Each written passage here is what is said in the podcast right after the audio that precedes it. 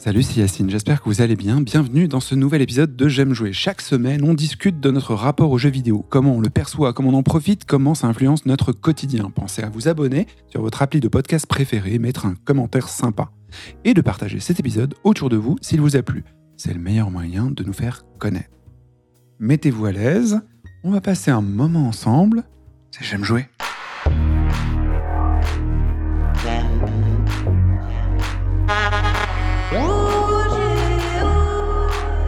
time.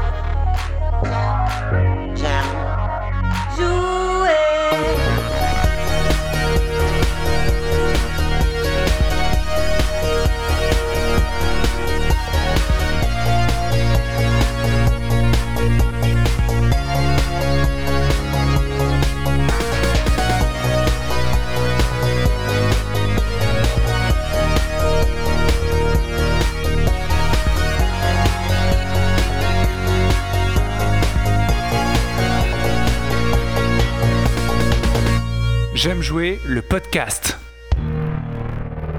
Bienvenue dans J'aime jouer. Aujourd'hui, je reçois Adil à l'occasion de ce podcast politique. Pourquoi Adil? Bah Déjà parce que c'était un podcasteur de longue date dans J'aime jouer et surtout qu'il a un parcours particulier. Comment vas-tu, Adil? Bah, Ça va pas mal. Ravi de revenir après, je sais pas, un an, un an et demi d'absence, quelque chose comme ça. Oh oui, au moins. Mais t'as fait Elden Ring au moins? J'ai commencé Elden Ring et après, euh, j'ai déménagé à Bordeaux. Donc du coup, j'ai un jour, je reprendrai. En quoi tu serais légitime pour la politique et notamment dans le jeu vidéo? Bah, J'ai fait des, études de sciences politiques et puis après j'ai travaillé dans le j'ai travaillé dans la politique pendant une dizaine d'années euh, à différents postes, euh, collaborateur d'élus, euh, et puis d'autres d'autres postes en lien avec la politique après. Bah, du coup j'ai toujours eu le jeu vidéo comme passion et j'ai toujours regardé avec attention en fait euh, les éventuels messages politiques qu'il pouvait y avoir dans le jeu vidéo, les éventuelles euh, décisions euh, politiques en lien avec le secteur du jeu vidéo aussi. Et plus récemment, il y, a beaucoup de discussions globales sur la politique dans le jeu vidéo, le, le secteur du jeu vidéo, sa régulation. donc, donc voilà. Donc c'est un peu, un peu dans ce cadre-là que je sais pas si je suis légitime, mais en tous les cas peut-être, euh, j'ai peut-être quelques, deux, trois petites choses à dire en tous les cas. Euh, en tous les cas, tu as pas mal matière à m'éclairer, parce que moi, je suis assez néophyte en politique. J'ai toujours eu euh, un, pas de recul. franchement, dès qu'on parlait politique, je me suis dit, oula, je suis pas légitime, j'ai pas envie de poser une idée, et ainsi de suite. Et ça m'a toujours paru saugrenu qu'on associe les deux dans les jeux vidéo. Et pourtant, et pourtant, je dois bien avouer qu'il y en a pas mal dans les jeux vidéo. Alors, la question de départ, c'est pourquoi parler de jeux vidéo et de politique? Alors que c'est un média qui vise essentiellement à s'amuser. Ça paraît euh, contre nature. Qu'est-ce que en penses? Quand on parle de jeux vidéo, on parle à l'origine d'un média pour enfants. Quand on parle d'enfants, on parle pas de politique. Ça aussi, c'est quelque chose dont on pourrait parler parce que c'est pas forcément vrai. Et au fur et à mesure du temps, euh, le jeu vidéo, euh, donc les joueurs ont vieilli. Les développeurs aussi sont adressés à des joueurs plus âgés et petit à petit, il y a des thématiques qui sont arrivées dans le jeu vidéo, ce qu'on a appelé des thématiques plus matures, ce genre de choses, qui pouvait porter euh, à certains égards et qui portait en fait souvent, de mon point de vue, euh, des messages politiques qui soient assumés ou non, parce que parfois les, développeurs eux-mêmes ne savent pas qu'ils ont des messages politiques dans ce qu'ils produisent. Et puis parfois c'était carrément assumé, c'est-à-dire euh, on a récemment des, jeux, des jeux qui ont clairement un message politique assumé. Donc voilà, mais c'est vrai qu'au départ c'est le jeu c'est un divertissement. Euh, et, c'est simplement un divertissement. Ça n'a jamais été considéré comme un média qui pouvait euh, porter d'autres choses, euh, comme on, peut, on peut penser au cinéma. Il y, a, du cinéma d'auteur, du cinéma engagé, etc. Et le fait de parler de ça pour le jeu vidéo, c'est quelque chose qui a pris beaucoup de temps, en fait, quand tu penses au jeu vidéo et, et à son développement véritablement un peu démocratique, on va dire ça comme ça. Donc, milieu des années 80, milieu des années 90, et puis, puis surtout à partir des années 90, euh, quand ça s'est adressé à des joueurs un peu plus, euh, un peu plus âgés, euh, là, ça, les sujets ont commencé à monter petit à petit. Tu as dit beaucoup de choses là, et notamment tu as dit que les joueurs avaient vieilli. Déjà, c'est faux. On vieillit pas. on s'améliore. La moyenne d'âge s'améliore. Mais c'est vrai que le regard porté a peut-être un peu changé. Est-ce que tu penses que ça vient des joueurs, que les jeux vidéo se politisent? Euh, Peut-être que c'est dans leur regard, leur façon d'interpréter les jeux, parce que peut-être qu'ils l'étaient déjà initialement, les jeux, n'importe quel jeu, même, euh, je sais pas, Mario était peut-être déjà euh, était dans une situation politique, évoquait des thèmes politiques, et maintenant on les interprète au regard de notre maturité, au regard de l'actualité, au regard peut-être de notre travail, tout bêtement, pas forcément de notre euh, politisation si on n'est même pas politisé comme moi. En fait, je pense qu'il y a deux choses. La première chose, c'est soit un jeu porte en lui-même des messages politiques sans qu'il le sache. Comme Mario, qui serait un rouge ouvrier qui euh, lutte dans la classe sociale pour monter les échelons et terrasser l'ennemi capitaliste qui serait Kong. Parce que là, ce serait carrément une, mm. une interprétation cinglée, euh, enfin cinglée, ah, libre. Sans aller aussi loin, euh, le fait que Mario aille toujours sauver une princesse qui doit toujours être sauvée et qui, par ailleurs, est la proie d'une espèce d'horrible monstre et tu as toujours l'idée derrière que potentiellement que ce que va faire Bowser à la princesse. Euh, la représentation de la princesse dans un Mario, c'est clairement une représentation politique de la place de la femme et de sa responsabilité, et aussi de la place de l'homme qui est censé toujours aller sauver euh, la pauvre princesse. Sauf que c'est pas du tout, euh, c'était pas du tout réfléchi comme tel, c'est complètement inconscient, mais il n'empêche que ça porte un message politique. Et du coup, des jeux comme ça qui sont plus anciens, euh, qui diffusent juste peut-être un reflet de la société dans laquelle ils l'ont conçu, c'est-à-dire que si tu es dans les années 80, tu construis un jeu des années 80, si tu es dans les années 90, tu, bah forcément, tu fais un jeu de ton époque. Est-ce que c'est juste le reflet de l'époque ou il y a quelque chose en plus? À quel moment on se dit qu'un jeu véhicule quelque chose Peut-être parce qu'il y a peut-être une dissonance entre son époque, il est en avance ou en retrait par rapport à son époque bah, C'est ce que je voulais dire aussi euh, dans la deuxième chose, c'est-à-dire que évidemment les jeux sont le reflet de leur époque et euh, tu as des messages qui sont portés euh, en fonction de, en fonction de la décennie ou de l'époque du, jeu. Typiquement, tu parlais de Mario, tout le monde se souvient qu'à la fin de Metroid, euh, Samus retire son casque et c'est une femme et oh, c'est une femme. Et ce qui, pourquoi tout le monde s'en souvient, c'est que personne ne considérait qu'une femme aurait pu faire tout ce qu'elle a fait dans le jeu. Et c'est la surprise à la fin qui fait que les gens se souviennent de ça. Donc ça, ça dit déjà beaucoup sur l'ambiance et l'époque dont tu parlais. C'est-à-dire une époque qui dépasse même la production de jeux politiques de la, production et le message politique. Puis ensuite, euh, tu as des jeux qui, eux, en tant que tels, voulaient porter un message politique. Et tu en as moins dans les années 80 qui assument ce positionnement, peut-être un peu plus dans les années 90. Et à partir des années 2000, là, tu commences véritablement à avoir des jeux qui se posent des questions et qui ont un minimum d'ambition, même si évidemment, ils ne vont pas, le, ils vont pas le dire en tant que tel. Est-ce que maintenant que je m'interroge, moi, en tant que podcasteur sur la présence de la politique dans les jeux vidéo, c'est pas juste un regard global de la société qui a changé par rapport aux jeux vidéo. Oui, tu peux dire ça. Bah, c'est surtout prendre davantage au sérieux un, média qui n'était pas spécifiquement pris au sérieux auparavant. Donc du coup, tu te dis, ah, peut-être qu'il y avait un message politique dans ce jouet pour enfants, pour caricaturer. Euh, après, moi, je pense que toute œuvre culturelle, ou enfin, t'appelles ça comme tu veux, porte en elle de toute façon euh, des idées politiques, plus ou moins assumées une fois de plus. Et donc de ce fait, le fait de revenir sur des jeux, le fait de rejouer à d'anciens jeux, d'ailleurs c'est souvent le cas, si tu fais du rétro gaming, si tu joues à un RPG japonais ou ce genre de choses, je pense que quand tu jouais plus jeune, il n'y avait rien qui te choquait spécifiquement parce que précisément, soit tu étais plus jeune, soit tu n'étais pas formé politiquement, c'est-à-dire que tu n'avais pas spécialement... Euh, une idée très très claire de ce que tu pensais, de, tes limites, de, des grands cadres de ta pensée politique. Mais quand tu rejoues à ça aujourd'hui, typiquement, enfin moi, si je rejoue un RPG, un Final Fantasy VII, etc., tu vois, typiquement, il y a plein de dialogues qui vont me trigger, effectivement, où je vais me dire, oh, dis donc, c'est... Tu vois, la, la représentation de la femme dans les RPG japonais, c'est un truc à part entière. Mais, euh, mais effectivement, tu as des évolutions de, de, pensée, des mouvements de pensée qui sont assez forts. récemment, par exemple, tu as des mouvements, enfin, MeToo, ce genre de choses, qui, qui réinterrogent un peu euh, la représentation de la femme dans le jeu vidéo, qui est un prisme, hein, mais tu as plein d'autres prismes. Euh, enfin, tu vois, tu as la représentation des classes sociales, tu, tu, as plein de choses comme ça.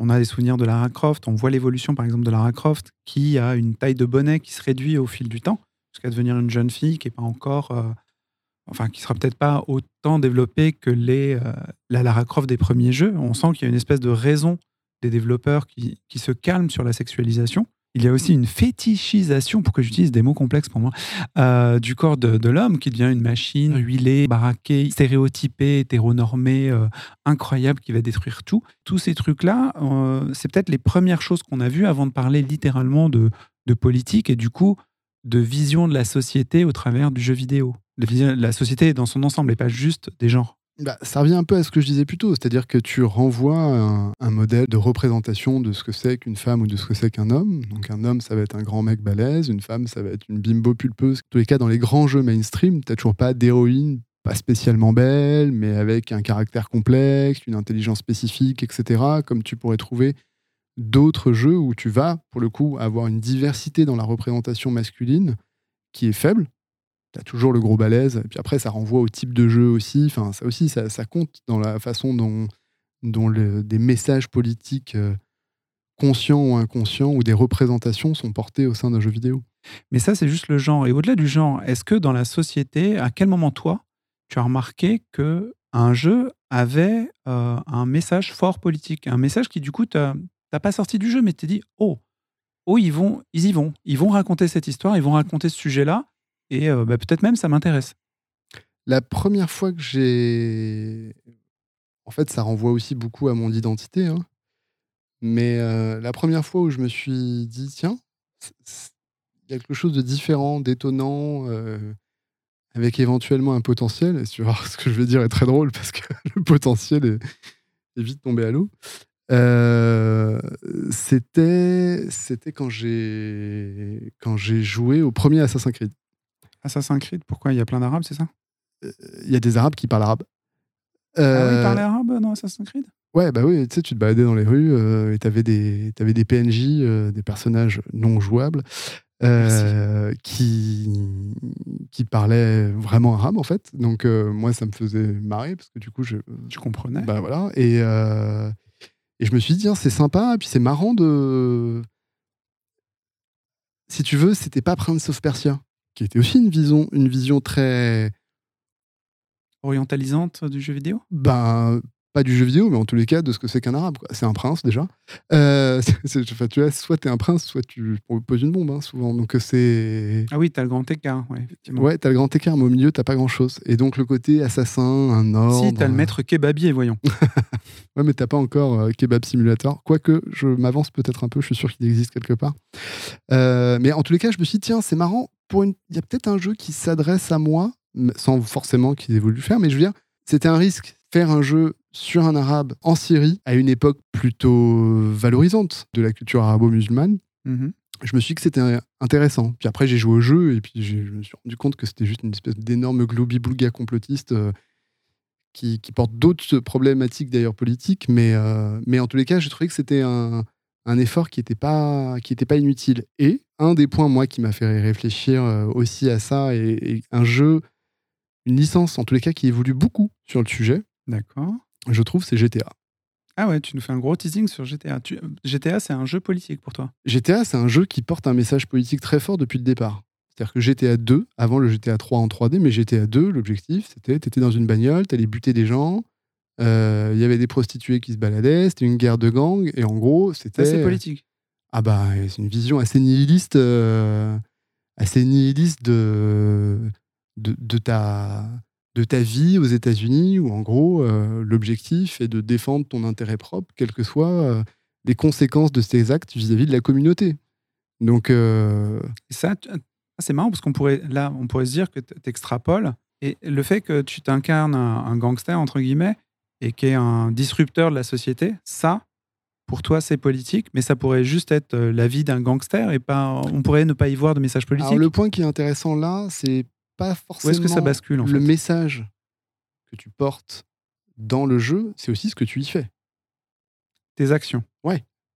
Piquer une bagnole, shooter la terre entière, euh, faire en sorte de faire le plus de bordel possible pour que la police vienne te chercher. Ouais.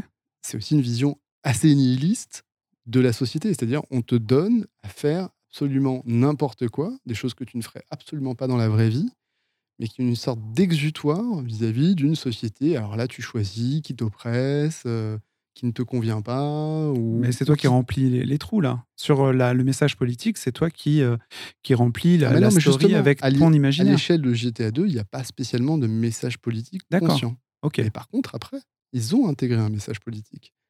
Dans... Dès le 3, tu penses que c'est parti là? Non, dès le 4 surtout. Le 4, ok. Le 4, c'est. Euh, c'est un immigré. Voilà, un immigré, comment un immigré s'en sort dans une société qui semble lui donner une opportunité, mais qui en fait lui en donne pas vraiment, car c'est un immigré, et qui finalement, du coup, justifie les actes. Ça justifie, toi, quand tu joues, les actes que tu mènes, le meurtre, euh, le, crime, euh, voler des bagnoles, etc. Parce que du coup, pour t'élever au niveau de la promesse du pays qui t'accueille, les États-Unis, en tant qu'immigré, puisque c'est une fausse promesse au final, le message de GTA 4, euh, ça justifie tous tes actes. Et donc, du coup, là, ils ont intégré une vraie vision politique qui n'existait pas euh, dans les précédents jeux en tant que tel. Et d'ailleurs, ils l'assument dans le jeu. Et vu que GTA est un jeu qui est quand même très écrit, avec. très, euh, très, très écrit. Exactement. Donc là, tout d'un coup, tu te, tu te retrouves dans une situation où le jeu a véritablement un message politique. Il le défend, il, euh, il l'étaye d'arguments, ah de bah. circonstances, de backstory pour le personnage et, de contexte. Et puis les développeurs assument GTA 4 comme une critique de la société américaine. Oui, c'est une satire. Depuis le, dès le d'ailleurs euh, le 3, on était dans la satire. Le ça. Vice City est allé beaucoup plus loin et le 4 du coup prend un ancrage plus réaliste du coup. C'est ça. Et puis tu arrives au 5 de ah. GTA. La question de, de cette satire, qui était plutôt bien maîtrisé dans le 4. Dans GTA V, j'ai l'impression que la satire est passée un peu derrière le spectaculaire. D'accord. Et tu perds un peu véritablement le côté réfléchi, bien écrit du 4. Pour, alors déjà, trois personnages. Un noir, un, un crackhead white trash, en gros. Et puis un type euh, qui a globalement bien réussi euh, dans sa vie, mais qui est en crise, euh, en crise existentielle. Euh. Et, euh, et, du coup. Trois personnages en marche quand même. C'est pas des personnages qui sont installés dans la société. Oui, ouais, bien sûr. Mais au final, ce qu'on te fait faire, en fait, l'histoire n'a pas vraiment de sens. Ils se retrouvent tous, tous les trois, à collaborer. À collaborer pour s'en sortir, pour précisément lutter contre cette société américaine qui t'oppresse d'une façon et d'une autre. L'adversité de la société. Exactement. Tu n'as pas l'opportunité parce que tu es noir. Tu n'as pas l'opportunité parce que tu es un crackhead white trash euh, qui fait absolument n'importe quoi et qui n'est absolument pas soutenu ou qui n'a pas.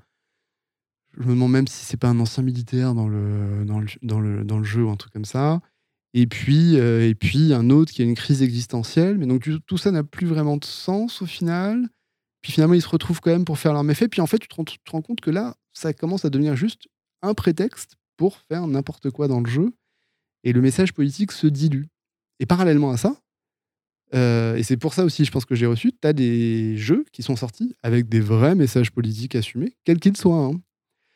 euh, et qui étaient de mon point de vue beaucoup plus fins, d'autant plus qu'ils n'avaient pas pour ambition de vendre euh, des kilotonnes de, de disques, au-delà de GTA, on a un éditeur comme Ubisoft qui nous explique que les, jeux et la politique sont des choses très différentes. Et il ne faut pas tout mélanger.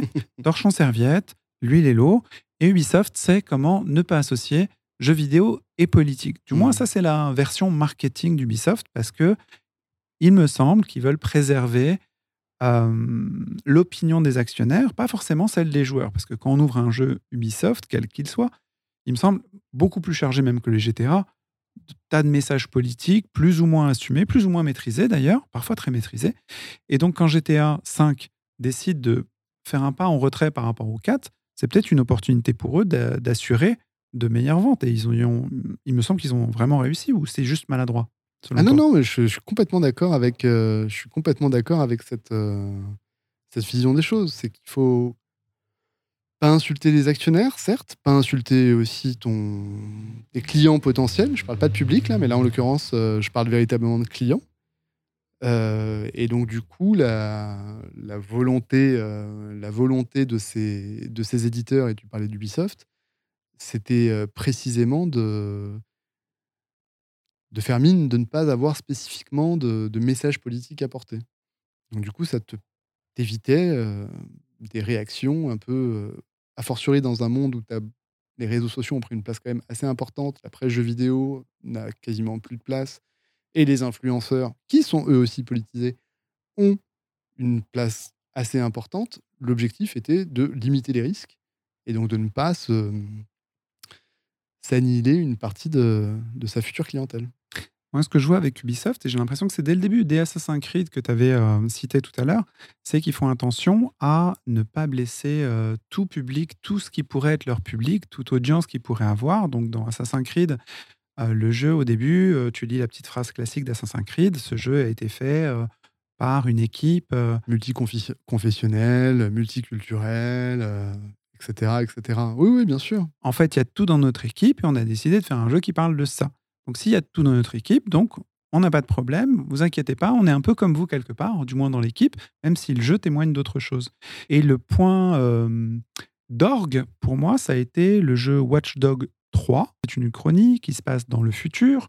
Le Brexit a eu lieu avec plus ou moins de succès. Euh, la société se rebelle contre le pouvoir hyper contrôlant, oppressant euh, puisque la data est partout et on prend les informations de tout citoyen pour la retourner contre lui. Et il y a une série de hackers, des watchdogs, on va dire, qui sont là pour carrément retourner le pouvoir, prendre les armes, faire un putsch, un putsch lié grâce à l'informatique, à, l'usurpation d'identité, grâce à des actes terroristes, et ainsi de suite. Donc la situation d'Ubisoft à ce moment-là devient difficile à défendre alors que le jeu devient un jeu punk le. Alors, je ne sais pas si je trouve que le jeu devient un jeu punk. Alors, le sujet précisément pour Ubisoft, c'est que, un, ils disent publiquement que leurs jeux ne sont pas politiques. Deux, c'est un postulat, donc. C'est un postulat.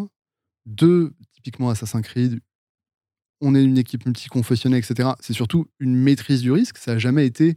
Nous sommes une équipe multiconfessionnelle, multiculturelle, avec des, orientations sexuelles différentes. Et donc, nous avons le plaisir de vous proposer ce jeu. Ça a toujours été, nous crachez pas à la gueule si il y a des Arabes qui considèrent qu'on a été raciste vis-à-vis des Arabes dans ce jeu. C'est et ça prouve bien que ils utilisent des choses à euh, Ubisoft dans leur jeu. En fait, et Watch Dogs, c'est pareil, c'est le menu, c'est le menu B12 de la politique et de la conjoncture.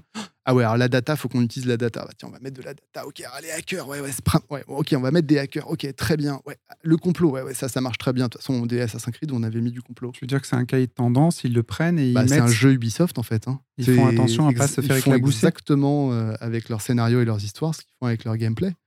C'est des couches et des surcouches et des surcouches. Et, euh, et effectivement, le Ubisoft explique qu'ils ne sont pas solubles euh, avec l'eau, mais avec la politique, mais ils sont surtout pas solubles euh, avec des scénaristes.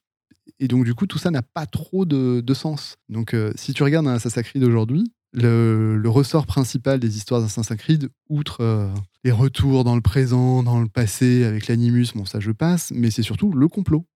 Le complot. Et c'est marrant, c'est parce que tu as toujours eu des théories de complot, mais bon, depuis maintenant que les théories de complot sont véritablement, enfin, sont, font partie de la société parce que tu en entends absolument partout via les réseaux sociaux, euh, ils avaient 10 ans d'avance, euh, en fait, euh, Assassin's Creed. ah non, mais c'est vrai, c'est vrai. Ils avaient 10 ans d'avance. Et, je, je, suis sûr qu'il y a plein de gens qui disent Bon, ben voilà, c'est pas mal cette histoire d'Assassin's Creed avec ce complot. Mais ça a toujours été sur cette base-là, plutôt que d'assumer une vision véritablement historique. Alors, graphiquement, en termes d'histoire de, l'art, ils font un super boulot pour reproduire des choses. Ça, il n'y a, pas de sujet là-dessus. Hein. Il y a d'ailleurs une vidéo avec des historiens qui, qui jouent à Assassin's Creed Odyssey qui disent Ah ouais, quand même, c'est vachement bien fait. Enfin, tu vois, des... Ah bah, à aucun moment, la qualité euh, documentaliste ou même technique des jeux n'est critiquée dans, dans, ce sujet. C'est plus à, quel degré ils apportent de la politique et ils l'assument surtout. Quand elle n'est bah pas assumée, il me semble, moi, en tant que joueur, euh, parfois tu peux être perdu par les intentions ou par les enjeux finaux, ou même ce que tu peux y faire. Parce que quand tu euh, maîtrises un personnage, moi quand je joue à un jeu, je me dis, ah, il veut faire ça, ok, c'est cool, et ainsi de suite. Et euh, notamment dans Assassin's Creed, j'y voyais pas toute cette politique, sincèrement. Mais il n'y en a euh, pas. Bon, bah, c'est peut-être pour ça. enfin, C'est que le personnage, parfois, me semble égaré dans tout ce qu'il a à faire et les raisons pour lesquelles il fait toutes ces choses. Dans, dans Assassin's Creed, tu as énormément de politique, entre guillemets.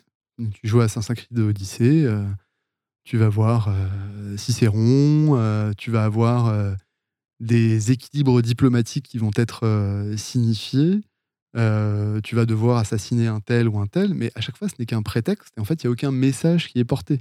Quelle est ta quête, toi, en tant que personnage qui joue? Est-ce que toi, en tant que héros qui va agir, tu vas aller plutôt vers une solution politique ou vers une autre, vers un modèle ou vers un autre, c'est absolument pas le cas. Tu ne défends que ta vision personnelle, ta vengeance, ta lutte contre le complot ou ton propre complot que tu es en train d'instiguer. Moi, j'aurais juste quelque chose à te rétorquer, et certainement, tu t'en doutes. Les gens qui jouent à Saint Creed, comme moi, peuvent juste dire Ok, moi, je, si j'ai envie de jouer un jeu politique, je vais prendre un jeu politique ou je vais prendre un jeu qui est bien écrit, qui va me parler de choses qui m'intéressent. Quand je prends un Assassin's Creed, je suis plutôt en mode OK, Assassin's Creed 1, super. C'est Assassin's Creed à, à, la plage avec du sable. Si je vais prendre euh, Assassin's Creed Odyssey, super. C'est Assassin's Creed euh, Lagon Bleu. Si je vais prendre euh, Valhalla, ouais, bah c'est Assassin's Creed Sport d'hiver, quoi. Parce que le, bah, y a de la neige, dans l'autre, il y a le machin. C'est assez basique. Après, ce que tu fais, parfois, il y a tellement de, gens qui parlent dans tous les sens que tu les écoutes pas. Et ce, vernis euh, politique, c'est peut-être même un, gage de qualité parce qu'on a fait des fouilles et ainsi de suite. Bah, je m'en fous. Et du coup, Ubisoft a peut-être raison. Ils sont pas politiques, mais ils utilisent des éléments politiques quand même. Moi, ce que je dis, c'est que quel que soit ce qu'un joueur va chercher dans un jeu, c'est absolument pas le sujet. Ce que je dis, c'est que tous les jeux ont un message politique dans la façon dont ils sont construits, et que ce soit Assassin's Creed ou que ce soit euh, Life is Strange, ou que ce soit Paper Please, tu as un message politique, plus ou moins assumé, inconscient ou conscient. Généralement, quand c'est conscient, c'est mieux fait. Ça peut être aussi de la propagande. Il y, a plein de choses comme ça. Mais ce que je veux dire, ça n'a rien à voir avec ce que veulent faire les joueurs et choisissent de faire les joueurs ou pourquoi les joueurs choisissent ce jeu. C'est pas ça la question. La question, c'est jouer à un jeu vidéo en se disant que ah, je vais pas y retrouver de la politique, de mon point de vue, et c'est un point de vue extrêmement personnel, hein, c'est faux. Super. Mais écoute, euh, Adil, tu as établi dans ce premier euh, podcast sur la politique que les jeux vidéo sont un vecteur politique, qu'il y en a de diverses sortes, et on va développer ce sujet dans les deux prochains podcasts. Donc, euh, vous avez encore écouté un épisode de J'aime jouer. La semaine prochaine, on s'intéresse eh ben, à la suite. Quelles sont les idées politiques véhiculées dans le jeu vidéo et comment sont-elles réceptionnées par les différentes communautés de jeux vidéo? Ça sera notre sujet. Il y aura beaucoup de name dropping, beaucoup de noms de jeux qui seront développés. En attendant, évidemment, pensez à vous abonner pour ne pas rater l'épisode suivant, quelle que soit d'ailleurs l'application que vous utilisez pour nous écouter. Si vous aimez J'aime jouer, vous pouvez nous soutenir. Le plus simple, c'est des étoiles et des commentaires. Et vous pouvez nous contacter continuer la conversation sur le Discord de J'aime jouer. Et d'ici là, jouez bien Bye bye. Salut Adil. Salut. À la semaine prochaine.